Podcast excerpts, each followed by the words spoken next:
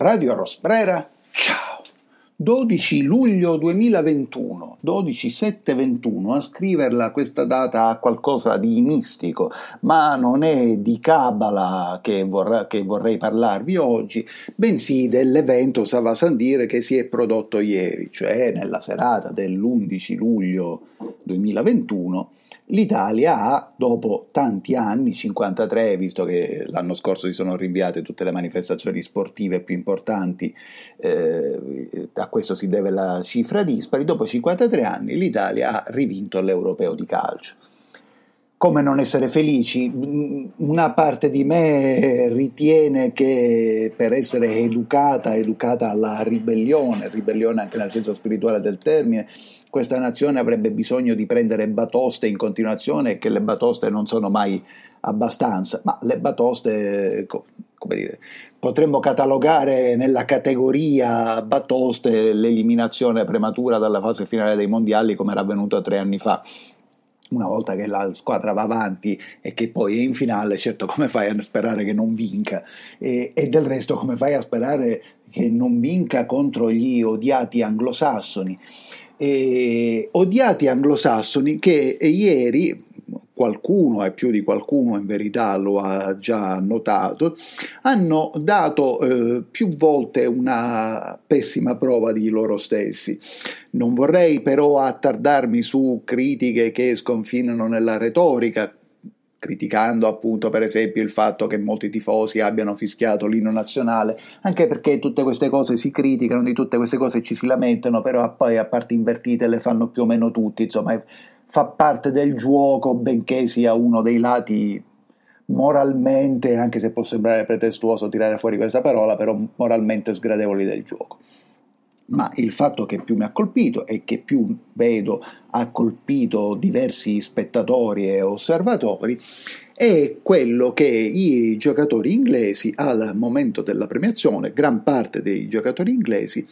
ha di fatto rifiutato la medaglia d'argento, o meglio, ha preso, ha lasciato che si mettesse l'oro al collo questa medaglia d'argento, ma subito dopo se la sono tolta. Gesto che fa il paio, per esempio, col fatto che mh, Cristiano Ronaldo, un uomo, ora capirete perché preciso questa cosa, un uomo certo allevato in una maniera che si sarebbe voluta pretendere anglosassone, da ricordare che il giocatore Cristiano Ronaldo si chiama in questo modo perché il padre era cristiano, appunto, cattolico, ed era eh, ammiratore di Ronald Reagan, quindi capiamo quali sono i punti di delirio. Eh, quando appunto Cristiano Ronaldo, dopo l'eliminazione del Portogallo, non era la prima volta che lo faceva, aveva gettato via, gettato per terra la sua fascia di capitano. Ecco, è una manifestazione plastica, una estrinsecazione drammatica del rifiuto della realtà che caratterizza il frangente storico che stiamo vivendo. Rifiuto della realtà che certo ci attanaglia, ci colpisce ci coinvolge tutti, ma che io non voglio sembrare paranoico né ripetitivo, ma che da quella parte del mondo anglosassone ci viene. E io ricordo uh, nella mia adolescenza la finale dei mondiali del 90, la finale la finale fu Germania-Argentina, la prima con la Germania che non era più Germania Ovest, credo, e, ed era in qualche modo la rivincita della finale del mondiale di quattro anni prima, quella dell'86. Nel primo caso, nell'86, la, la, l'Argentina aveva battuto la Germania 3-2, nel 90 vinse invece la Germania in una finale molto piuttosto triste, come comunque dal punto di vista sportivo triste era stato tutto quel mondiale. E vinse 1-0 con un rigore a 7 minuti dalla fine e alla fine ricordo che al momento della premiazione eh, vedendo inquadrato in televisione Maradona che piangeva, mia nonna materna disse ma chi piange arriva, chi piange arrivasse secondo, cioè perché piangi sei arrivato secondo. Era diciamo la vecchia saggezza, certo eh, quando arrivi in finale ti brucia non vincere, ma del resto mm, non fosse altro che per un semplicissimo calcolo matematico, due squadre arrivano in finale e una sola può vincere. Ma in fondo a mente fredda, certo ad averci la, la mente fredda la stessa sera della finale, a mente fredda non è poi un cattivo risultato essere secondi al mondo. Ieri, tuttavia, ai viziati calciatori inglesi essere arrivati secondi e per di più nel prestigioso stadio di Wembley, quindi giocando in casa, non è parso abbastanza e hanno rifiutato di fatto o si sono la medaglia oppure se la sono tolta subito dopo che gliel'avevano messa al collo. È una manifestazione plastica del segno di decadenza, del punto, dell'appunto viziatume, la parola non esiste però nel suo finale che suona vagamente come putridume eh, rende benissimo mi sembra la situazione. Situazione che alla fine si sintetizza o le cose vanno come pretendo io o io non sto al gioco.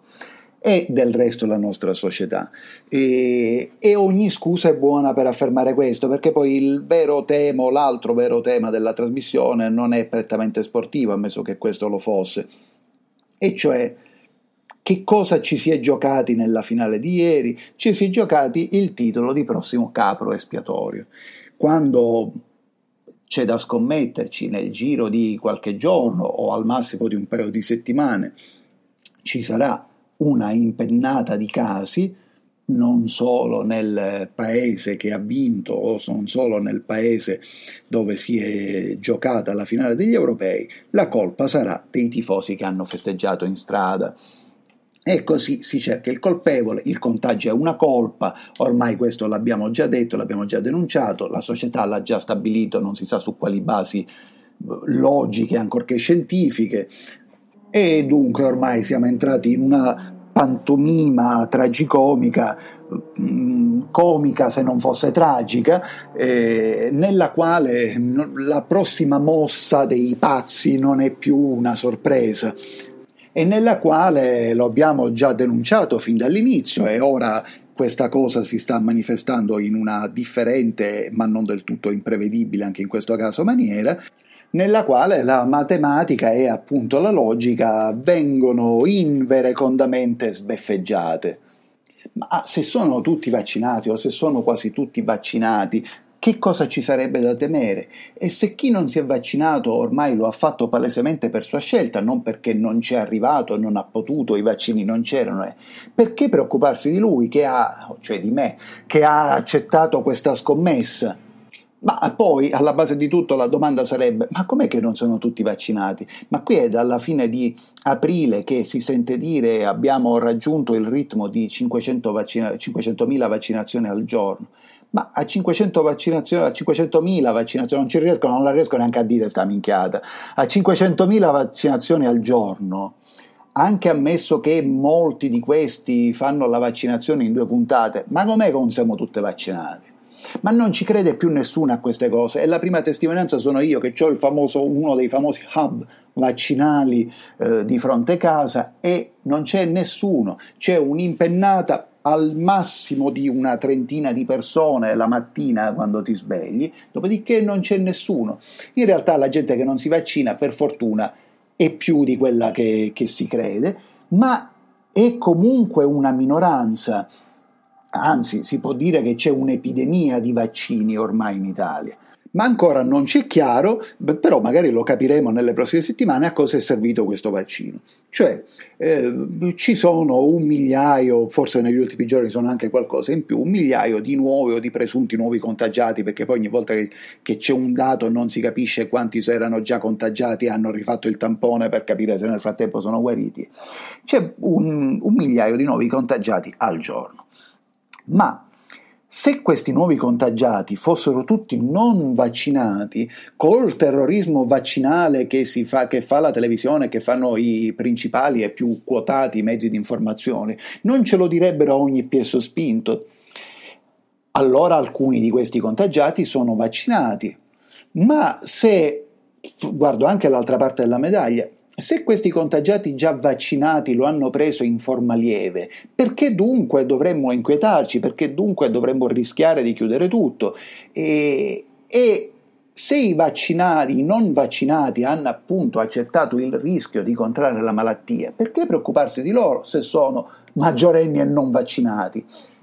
E se i vaccinati sono protetti, perché ci sono individui ormai fuori controllo, medici ormai fuori controllo, che teorizzano la chiusura a casa in autunno dei non vaccinati. Ma se i vaccinati comunque non lo contraggono o lo contraggono in forma lieve e i non vaccinati hanno accettato il rischio, perché bisogna farsi i cazzi loro? Non c'è proprio una ragione logica, non c'è più nessuno da salvaguardare o c'è forse una sparuta minoranza di gente che avrebbe potuto fare il vaccino e per ragioni fisiche, di allergie, di malattie, di altre patologie non ha potuto farlo. Bene, ma si trovi il modo per salvaguardare queste persone. Perché si deve pensare a continuare ehm, a, a, condizionare la vita delle persone? Tempo fa abbiamo iniziato una puntata col famoso Quosque Tang Catilina a butere pazienze nostre. E certo, io mi domando anche in questi giorni, passeggiando per le strade di Parigi, abbastanza vuote di turisti, di turisti e abbastanza è un eufemismo, passeggiando l'altro giorno per partecipare a un dibattito per le strade del centro di Roma, non del tutto vuote, o meglio, vuo- non vuote o piuttosto piene le arterie principali, cioè eh, via del Corso, cioè Piazza di Spagna, però piuttosto vuote invece le, le, le, strade che collegano questi due estremi, a cominciare dalla famosa via Condotti, ecco, che erano praticamente vuote di turisti, avevano passeggiatori romani. Mi domando fino a quando sopporteremo. Io sono, e l'ho già detto, ma è l'unica cosa che veramente mi tormenta in un mondo dove appunto molto poco mi sorprende. Mi domando che cosa deve accadere per far ribellare le persone. E fino a quando Catilina abuserai della nostra pazienza? In realtà poi lo, lo rovescerei perché eh, la storia vera ci insegna che molto probabilmente Catilina aveva ragione. Quindi eh, fino a quando Cicerone abu- eh, abuserai della nostra pazienza? Fino a quando abuseranno della nostra pazienza questi ciceroni, questi soloni, questi ca- censori, catoni che censurano il nulla. E infatti vorrei chiudere, chiudere anche il cerchio citando una signora eh, che ha partecipato appunto, che era questo dibattito al quale ho partecipato eh, sabato scorso, che a un certo punto della conversazione ha dichiarato di sentirsi che, setti- che la settimana appena trascorsa si era sentita estranea al mondo che la circondava perché tutti parlavano o di calcio o di Raffaella Carrà. Ecco, eh, è, questa è una delle cause della rovina dell'Italia. Si può non essere appassionati di calcio, ça va sans dire, si può diciamo, considerare eccessivo, eh, eccessiva l'esaltazione che si fa di alcuni personaggi televisivi e tuttavia va riconosciuto nel caso specifico, vanno riconosciute a Raffaella Carrà nel caso specifico non solo diverse capacità artistiche o di intrattenitrice, eh, nel senso diverse capacità artistiche di, di cantante, di ballerina, di anche un, anche un carisma, anche un fascino acquisito nei decenni, oltre al fatto che va detto che tutte le testimonianze che io anche casualmente ho, insomma con lei ho avuto un incontro del tutto fuggevole e episodico, e, però dalle testimonianze che io ho raccolto anche casualmente nel corso dei decenni una bontà di carattere, una serenità piuttosto rare nel mondo dello spettacolo, soprattutto nel mondo dello spettacolo contaminato dalla televisione. Ma al di là di tutto questo, si può non essere appassionati di Raffaella Carrà, si può perfino non avere la televisione a casa, si può non essere appassionati di calcio, si può considerare che il calcio è l'oppio dei popoli, ma perché disprezzare tutto ciò? Io, forse l'ho già detto, eh, già da ragazzo, eh, pur da ragazzo diciamo profondamente di sinistra, come da adulto profondamente di sinistra come oggi, mi stupivo e in verità mi indignavo e potrei dire mi sgomentavo nell'aprire le ultime pagine del manifesto dell'unità o del vedere gli ultimi minuti del TG3 che dovevano essere le, rocche, le roccaforti dell'informazione comunista o simili e vedere che mancavano quasi sempre le pagine dedicate allo sport. Ma come un partito popolare avrebbe potuto difendere il popolo se non si occupava di quello che piaceva al popolo? Ecco, poiché nessuno si è fatto questa domanda e poiché la risposta a questa domanda era in verità piuttosto evidente, non se ne occupa, Anche per questo oggi sprofondiamo nell'ignavia, nella vigliaccheria, nella protervia, nella presunzione che appunto hanno dimostrato per esempio i calciatori inglesi. E tutti questi eventi ci ricordano che quel modello sociale che produce egocentrismi inutili e che ormai ci attanaglia tutti, ma che da loro viene, da questo blocco anglo-germanico, è il nostro vero nemico. A me dispiace, diciamo, una puntata su quattro, credo almeno, dire, ripetere questo concetto. Forse questo concetto mi farà perfino accusare di razzismo, però questo sistema è il nostro nemico. Loro, non loro come singole persone, ma loro per quello che rappresentano, sono i nostri nemici. Non dobbiamo tentare di imitarli come purtroppo abbiamo fatto per decenni, ma dobbiamo disfarci di questo patrimonio anticulturale che ci sta portando alla rovina, che tra l'altro non riusciamo ad emulare, che non riusciamo ad emulare nel male perché qui provoca in vereconda corruzione e nel bene perché poi alla fine è lecito pensare che i calciatori italiani non si sarebbero tolti la medaglia e se qualcuno più viziato, con tutto che i calciatori italiani non certo brillano per viziatume anche loro, e, e se qualcuno più viziato degli altri lo avesse fatto, qualcun altro probabilmente lo avrebbe rimproverato. Radio Rosbrera. Ciao.